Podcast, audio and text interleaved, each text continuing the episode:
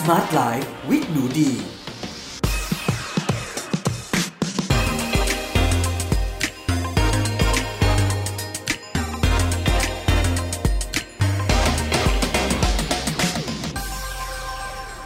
นรับเข้าสู่ Med Listening Podcast ในรายการ Smart Life with Nudi กับดิฉันหนูดีวนิสาเรสำหรับวันนี้เรามาพบกันในเอพิโซดที่เจ็ดสิบเก้านะคะกับหัวข้อการออกกำลังกายเพื่อชะลอวัยของสมองค่ะเออปกติเราจะคุยกันแค่ว่าออกกำลังกายมันดีอย่างไรสำหรับร่างกายนะคะวันนี้เรามาพูดคุยกันสักนิดนึงนะคะเกี่ยวกับการออกกำลังกายเพื่อสมองค่ะสวัสดีค่ะเพื่อนๆทุกคนวันนี้เราก็อยู่กันที่เอพิโซดที่เจ็ดสิบเก้าแล้วนะคะแล้วเราก็จะมาพูดเรื่องการออกกำลังกายค่ะแต่หัวข้อของเราในวันนี้นะมีชื่อว่าออกกำลังกายแบบง่ายสุดเพื่อชะลอวัยสมองนะคะทีนี้เนี่ยต้องบอกว่าหัวข้อนี้อาจจะต้องถูกใจเพื่อนๆหลายๆคนมากๆเลยเออเพราะว่าเวลาที่เราพูดถึงเรื่องออกกำลังกายเพื่อร่างกายเพื่อสร้างกล้ามเนื้อเพื่อโทนเพื่อแบบซิกแพคอะไรประมาณนี้เนี่ยหรือว่าแบบโอ้ลดปีกลดเหนียงนะคะก็จะต้องออกกำลังกายค่อนข้างหนักเนาะอาจจะแบบบอดี้เวทอาจจะต้องแบบโหทำอะไรอะที่มันแบบยกเวทนะคะแบบแพลงกิ้งหรือว่าสควอตเนาะแต่ว่าต้องบอกว่าสำหรับสมองเนี่ยนะมักน้อยมากจริงๆนะก่อนยุคโควิดนะคะที่หนูดีได้ไปบรรยายตามมหาวิทยาลัยตามองค์กรต่างๆเนี่ยนะคะหนูดีก็จะคอยบอกคนเสมอเลยนะว่าที่รักออกกำลังกายให้สมองอ่ะมันง่ายจริงๆมันมักน้อยจริงๆสมองนี่คือมักน้อยมากนะคะตราบใดที่คุณมีการเคลื่อนไหวแล้วมีออกซิเจนเนี่ยมันโฟลว์มากกว่าเวลาปกตินิดนึงแล้วมันก็ขึ้นไปหล่อเลี้ยงสมองของเรารู้สึกสดชื่นจังเลยอะไรประมาณเนี้ยคือสมองแบบแฮปปี้เราทุกคนแล้วเอาจริงๆนะสมัยที่หนูดีเรียนแบบสมัยแบบเรียนปริญญาโทนะคะสมัยนั้นเนี่ยเราก็แค่พูดคุยกันว่าเอาสรุปแบบจำง่ายๆเลยนะก็คือว่าอะไรก็ได้ที่เทียบเท่ากับการเดินเร็วเนี่ยครั้งละประมาณสามสิบนาทีสัปดาห์ละสามครั้งมันก็คือดีงามมากๆแล้วแต่สำหรับหนูดีมองว่าในปัจจุบันเนี่ยอาจจะสักวันละครั้งอะอะไรที่มันเทียบเท่าเดินเร็วสักวันละครั้งเนี่ยค่ะครั้งละประมาณสามสิบนาทีเนี่ยโอ้คือสมองชอบมากๆเลยค่ะอย่างเช่นงานวิจัยในหนูเนี่ยค่ะก็พบว่าเออเวลาที่หนูมันออกกำลังกายแล้วมี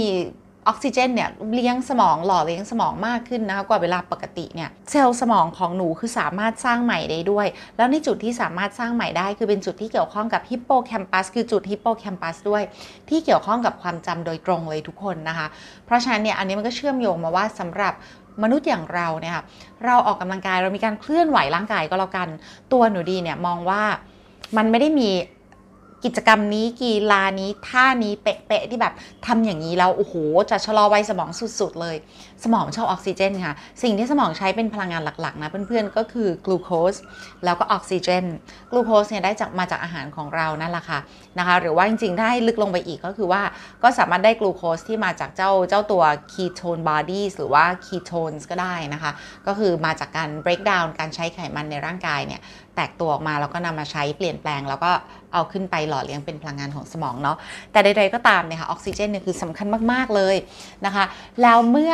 เอพิโซดที่เจ็ดสิบหกนะคะเราพูดถึงหนังสือเล่มหนึ่งที่มีชื่อว่าอวสานอัลไซเมอร์สนะคะผู้เขียนชื่อนายแพทย์เดลอีเบรเดเซนนะคะเล่มนี้ขายไปมากกว่า สามแสน เล่มนะในสหรัฐอเมริกาเลยนะคะก็จะพูดถึงการป้องกันตัวเองจากการเป็นอัลไซเมอร์สเนี่ยแหละค่ะเนาะถ้าเพื่อนๆยังไม่ได้ฟังเอพิโซดที่เจ็ดสิบหกนะลองย้อนไปฟังนะเอพิโซดนั้นหนูดีก็ชอบมากๆเช่นกันนะคะอันนี้เป็นของสำนักพิมพ์อมรินทร์พรินติ้งนะคะราคาสามร้อยยี่สิบห้าบาทดิฉันไม่ได้มาขายหนังสือนะดิฉันก็ซื้อของเขานะคะเขาไม่ได้เอาหนังสือมาให้นะแต่ว่าเออเล่มนี้หนูดีชอบ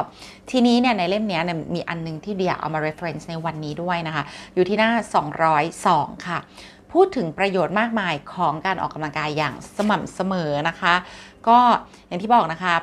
หนังสือเล่มนี้นะคะผู้เขียนเป็นหมอเกี่ยวกับสมองเนาะก็จะแนะนำซึ่งหนูดีชอบนะว่าการแนะนำของเขาในลักษณะนี้เนี่ยจะมองชีวิตเป็นองค์รวมนะคะแล้วก็ไม่ได้ต้องแบบว่าคุณต้องไปเล่นกีฬานั้นกีฬานี้ต้องมีพร็อพมีอะไรไปอู๋เสียเงินเสียทองเคลื่อนไหวร่างกายเข้าไปนะคะทำความสะอาดบ้านทำความสะอาดห้องน้ำทำอาหารปลูกผักในสวนพาหมาไปเดินเล่นวิ่งเล่นกับหมาเล่นกับแมวอะไรเงี้ยได้หมดเลยจริงๆแต่ขอให้อย่านั่งนิ่งๆมากจนเกินไปนะอย่างที่เขาเรียกว่า sedentary lifestyle นะคะก็คือแบบนั่งนิ่งๆมากเกินไปเนี่ยคือไม่ดีมาดูคำพูดของคุณหมอเดลอีเบรเดเซนกันบ้างนะคะอันนี้เนี่ยคุณหมอบอกว่าประโยชน์มากมายของการออกกำลังกายอย่างสม่ำเสมอค่ะ คุณเคยได้ยินหรือไม่ที่กล่าวว่าการนั่งก็เหมือนการสูบบุหรี่แบบใหม่นะคะที่ภาษาอังกฤษก็คือ sitting is the new smoking เนาะเรามักจะใช้ชีวิตด้วยการนั่งหน้าจอคอมพิวเตอร์นั่งในห้องเรียนนั่งดูภาพยนตร์นั่งในรถนั่งในที่ประชุมนั่งดูโทรทัศน์เล่นเกมในโทรศัพท์บนโซฟาเรากำลังกำลังนั่งรอให้เราตายเร็วขึ้นการศึกษาวิจัยไม่ได้แสดงเพียงแค่ว่าการออกกำลังกายเท่านั้นนะที่มีประโยชน์แต่ยังแสดงด้วยว่าการนั่งนั้นส่งผลเสียต่อสติปัญญาและสุขภาพร่างกายค่ะนะคะโดยเฉพาะสุขภาพของหัวใจและหลอดเลือดเพื่อนๆด้วยประโยชน์ที่ชัดเจนที่สุดของการออกกำลังกายต่อสติปัญญานั้นก็คือ หนึ่ง. การออกกำลังกายช่วยลดการดื้ออินซูลินซึ่งคุณทราบอยู่แล้วว่ามีบทบาทสำคัญมากนะคะสำหรับโรคอัลไซเมอร์เนาะเพราะฉะนั้นเนี่ยอย่างคุณหมอนิวบาร์นาร์ดเนี่ยเขาจะเรียกโรคอัลไซเมอร์ว่าเป็นเบาหวานประเภทสองเฟสสองเลยอ่ะก็คือเหมือนแบบถ้าคุณมีที่เขาเรียกว่า genetic predisposition เนาะคือพันธุกรรมของคุณเนี่ยมันทำให้เสี่ยงกับการเป็นโรคอัลไซเมอร์มันต้องมียีนพันธุกรรมตัวหนึ่งนะคะที่ชื่อว่า เอ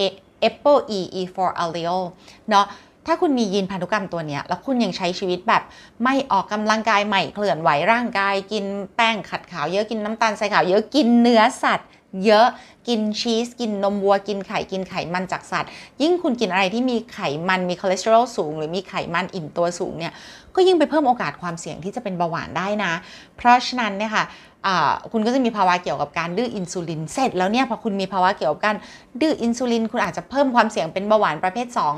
ถ้าคุณไปเพิ่มความถ้าคุณเป็นเบาหวานประเภทสองแล้วแล้วคุณยันไปโป๊ะเจอยีนพันธุกรรมอัลไซเมอร์ด้วยเนี่ยมันก็จะยิ่งมีความเสี่ยงที่จะไปเร่งปฏิกิริยาตรงนั้นให้แบบภาวะอัลไซเมอร์มันแสดงตัวออกมานะคะเพราะฉะนั้นเนี่ยคุณหมอนิวบาร์นาร์ดเนี่ยเขาก็ได้บอกว่าต่อให้คุณมียีนพันธุกรรมอัลไซเมอร์แต่ถ้าคุณใช้ชีวิตที่ถูกต้องคุณหยุดการกินเนื้อสัตว์หรือลดให้มากที่สุดคุณไม่กินน้ำมันขวดๆ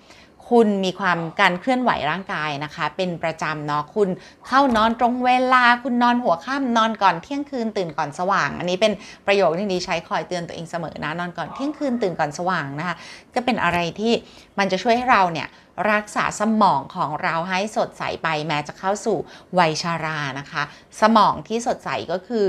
ทรัพย์สมบัติที่ดีที่สุดอันหนึ่งที่เราจะมีได้ในชีวิตเลยนะเพื่อนๆนั่นแหละค่ะเพราะฉะนั้นข้อหนึ่งนะการออกกำลังกายช่วยลดการดื้ออินซูลินนะแต่ว่าไม่ต้องออกหนักมากนะคะ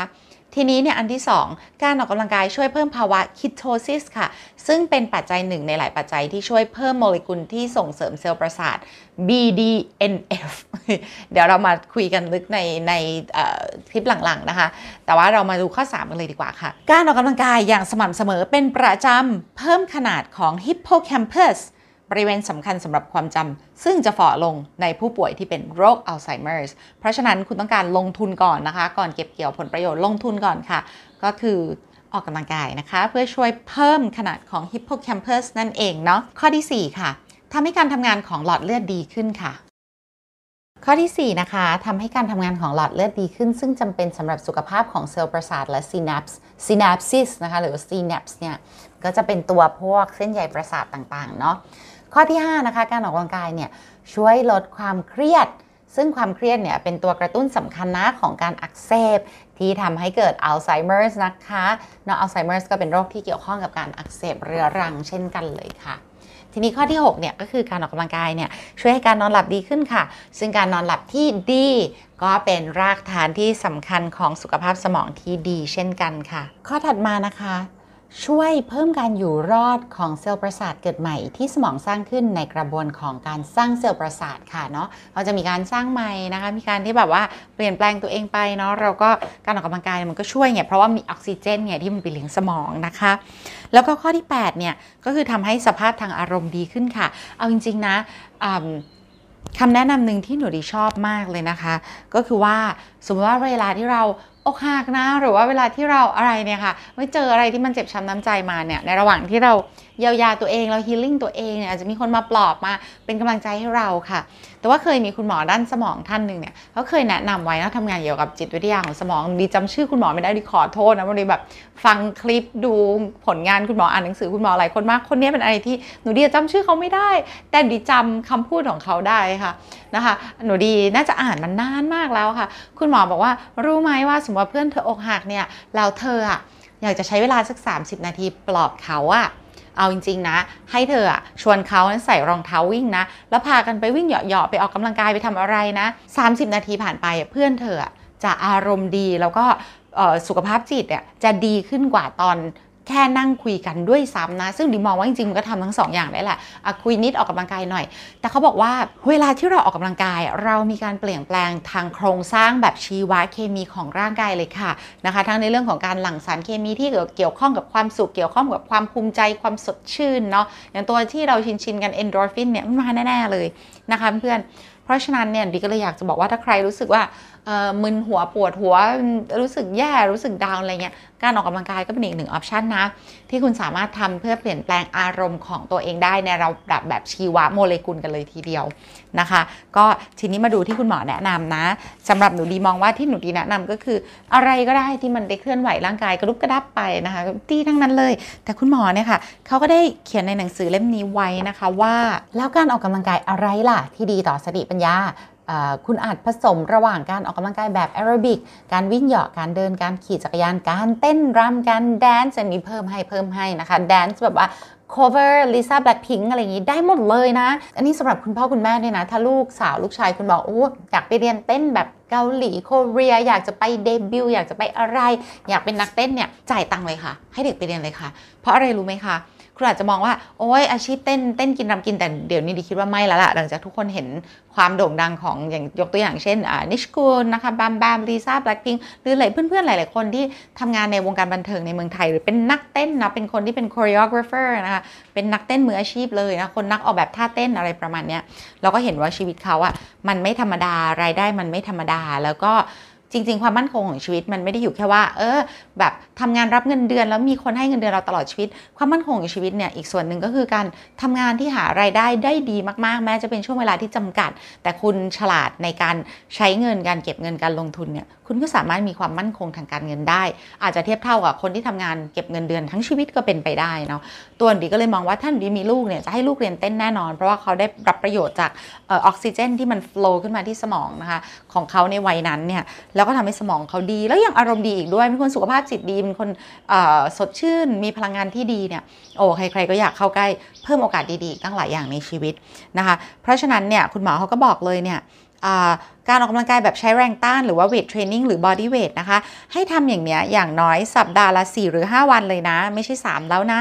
วันละ สี่สิบห้าถึงหกสิบ นาทีอ่ะคุณหมอบอกต้องเพิ่มคุณหมอของคุณหมอจะมากกว่าของดีนิดนึงนะคะแต่ก็ดีนะ สี่สิบห้าถึงหกสิบ นาทีแล้วค่อยๆเวลานะเพิ่มเวลานะคะคุณต้องยืดกล้ามเนื้อด้วยนะเพราะว่าต้องระวังข้อต่อต่างๆแน่นอนว่าเมื่อเราปฏิบัติตามโปรแกรมได้ดีจะทำให้การอักเสบของร่างกายลดลงเนี่ยข้อต่อของคุณก็จะดีทำงานได้ดีขึ้นเยอะมากๆค่ะบางคนชอบฝึกกับครูฝึกบางคนชอบฝึกกับผู้ฝึกสอนด้านสุขภาพขณะที่บางคนชอบออกกำลังกายเองอันนี้คือไม่มีข้อไหนผิดเลยนะถูกทุกข้อเลยหากคุณมีปัญหาในการเริ่มต้นก็อาจจะสามารถปรึกษาครูฝึกครอบครัวหรือว่าไปชวนเพื่อนมาเพื่อเริ่มต้นได้เช่นกันนะคะดิมองว่าการเริ่มต้นในการออกกำลังกายเนี่ยไม่ใช่แค่คุณจะหุ่นดีขึ้นเท่านั้นนะไม่ใช่แค่คุณจะสุขภาพจิตดีขึ้นเท่านั้นนะทราบหรือไม่ว่าสิ่งที่คุณจะได้ก็คือคุณภาพสมองที่ดีขึ้นนะคะมีความสามารถในการช่วยป้องกันความเสื่อมของสมองนะคะแล้วก็ช่วยป้องกันการเกิดอัลไซเมอร์ได้ด้วยเนาะเพราะฉะนั้นเนี่ยเวลาเราพูดถึงอัลไซเมอร์เนี่ยก็อย่าคิดแค่ว่าเรื่องอาหารนะคะแต่ว่าให้ดูไปถึงไลฟ์สไตล์โดยรวมนะคะอย่างที่คุณหมอบอกเลยนะคะก็คือว่าการออกกำลังกายเนี่ยมันก็จะช่วยส่งผลถึงการนอนที่ดีขึ้นด้วยและแน่นอนนะคะเมื่อคุณนอนได้ดีขึ้นเนี่ยสมองของคุณก็จะมีคุณภาพดีขึ้นเช่นกันค่ะนะคะจริงๆเรื่องนอนเนี่ยดิก็ยิ่งอยากจับมาพูดกับเพื่อนๆอีกรอบหนึ่งนะคะเพราะว่าคิดว่าคนในปัจจุบันเนี่ยด้วยโควิดด้วยอะไรด้วยนะบางทีเรา work from home เนี่ยค่ะเราอยู่นิ่งๆแบบเป็น sedentary lifestyle ทั้งวันเนี่ยเราอาจจะรู้สึกเออเราไม่อยากแบบเราอยากนั่งถ่ายมือถืออยากนั่งดู Netflix อยากอะไรเงี้ยโอ้แบบชิลๆไปวันๆแล้วก็นอนแมะอยู่ตรงนั้นนะคะแล้วเสร็จแล้วเนี่ยมันเพลินเนี่ยก็นอนดึกบางทีการไม่ได้ออกไปไหนก็สามารถนอนดึกได้นะทุกคนเพราะฉันก็เลยอยากจะบอกว่าอันเนี้ยก็เป็นอีกสิ่งหนึ่งที่อยากจะเตือนเพื่อนๆนะคะมีคนถามหนูดีบ่อยๆเลยนะว่าเออถ้าเขาไม่นอนหลับนอนไม่พอนอนน้อยเขาจะกินอาหารกินวิตามินอะไรเพื่อมาชดเชยการนอนตรงนั้นได้บ้าง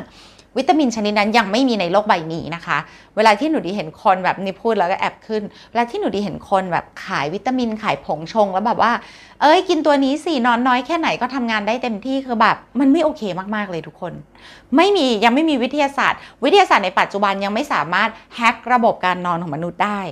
ยังไงเราก็ต้องนอนการนอนเป็นการวิวัฒนาการมานับแสนนับล้านปีเพื่อให้ร่างกายของเราฟื้นฟูตัวเองร่างกายมีระบบในการฟื้นฟูตัวเองติดมาให้เราแล้วแค่เราจัดเวลาให้นอนทำไมเราจะทำไม่ได้แล้วเลิกนะคะใครที่แบบไปหลงเชื่อคำพูดคำจาของคนที่ขายของว่ากินอันนี้สินอนสองชั่วโมงก็ยังสดใสไบรท์ปริงปริงปริงอะไรได้หยุดนะคะหนูดีก็ไม่เข้าใจเหมือนกันว่าทำไมออยถึงอนุญาตให้มีคนที่สามารถที่จะเคลมว่ากินผงนี้สิกินเม็ดนั้นสิแล้วมันจะชดเชยการนอนได้ไม่ได้ไม่ได้ไม่ได้นะคะอย่าทำจริงๆแล้วถ้าเพื่อนๆรู้สึกง่วงระหว่างวันทำอะไรหาเวลานอนกลางวันสิบห้านาทียี่สิบนาทีค่ะนะคะถ้ารู้สึกหนังตาจะปิดอย่าฝืนถ้าคุณไม่สามารถนอนกลางวันได้เพราะว่างานคุณมันจะต้องเป็นโอ้โหมันต่อเนื่องมันอะไรเงี้ยค่ะให้คอยเตือนตัวเองว่าวันนี้เราพลาดไปแล้วคืนนี้ให้นอนเร็วขึ้นนะคะนอนให้เพียงพอเพื่อเราจะได้สามารถใช้ชีวิตระหว่างวันได้โดยที่พลังงานไม่ดรอปจนเกินไปจนต้องไปกินผงกินน้ำกินเม็ดอะไรแปลกๆไม่ดีทั้งนั้นค่ะไม่ดีเลยจริงๆนะคะ อ่า อาจจะกินกาแฟได้นิดหน่อยแต่ว่าอย่าไปพึ่งพามันหลักๆแล้วเนี่ย energy ของเราพลังงานของเราต้องมาจากการนอนหลับที่เพียงพอและการมีชีวิตที่เราออกแบบให้มันสมบูรณ์แบบรวมๆอาจจะไม่ได้ perfect ในทุกมิติแต่รวมๆแล้วเนี่ยมันต้องเป็นชีวิตที่ดีต่อสุขภาพและส่งเสริมสุขภาพของเราไม่ว่าจะเป็นสุขภาพกายสุขภาพจิตสุขภาพสมองค่ะผมพูดแล้วก็ติดพันพัวพันนะเนี่ยแต่ว่าใดๆก็ตามเพื่อนๆนะคะก็สำหรับเอพิโซดนี้หนูก็อยากจะพูดเท่านี้ละค่ะนะคะเอพิโซดหน้าปรับโหมดกันนิดนึงนะคะเอพิโซดที่แปดสิบนะคะขอแบบทีเซอร์ไว้นิดนึงนะคะเราจะพูดกันถึงเรื่อง story of more lifestyle ของการมีของน้อยลงแต่มีความสุขมากขึ้นยุคนี้นะมีของน้อยชิ้นแต่แต่ละชิ้นเนี่ยเราคิดด้วยความตั้งใจนะคะบ้านเราจะได้ไม่รกจะได้มินิมอลมูจิกันสวยๆเนาะแล้วก็เราจะได้ประหยัดเงินและประหยัดทรัพยากรโลกด้วยค่ะยังไงก็อย่าลืมติดตามนะคะเอพิโซดหน้าเอพิโซดที่แปดสิบสำหรับวันนี้ไปแล้วค่ะสวัสดีค่ะบ๊ายบาย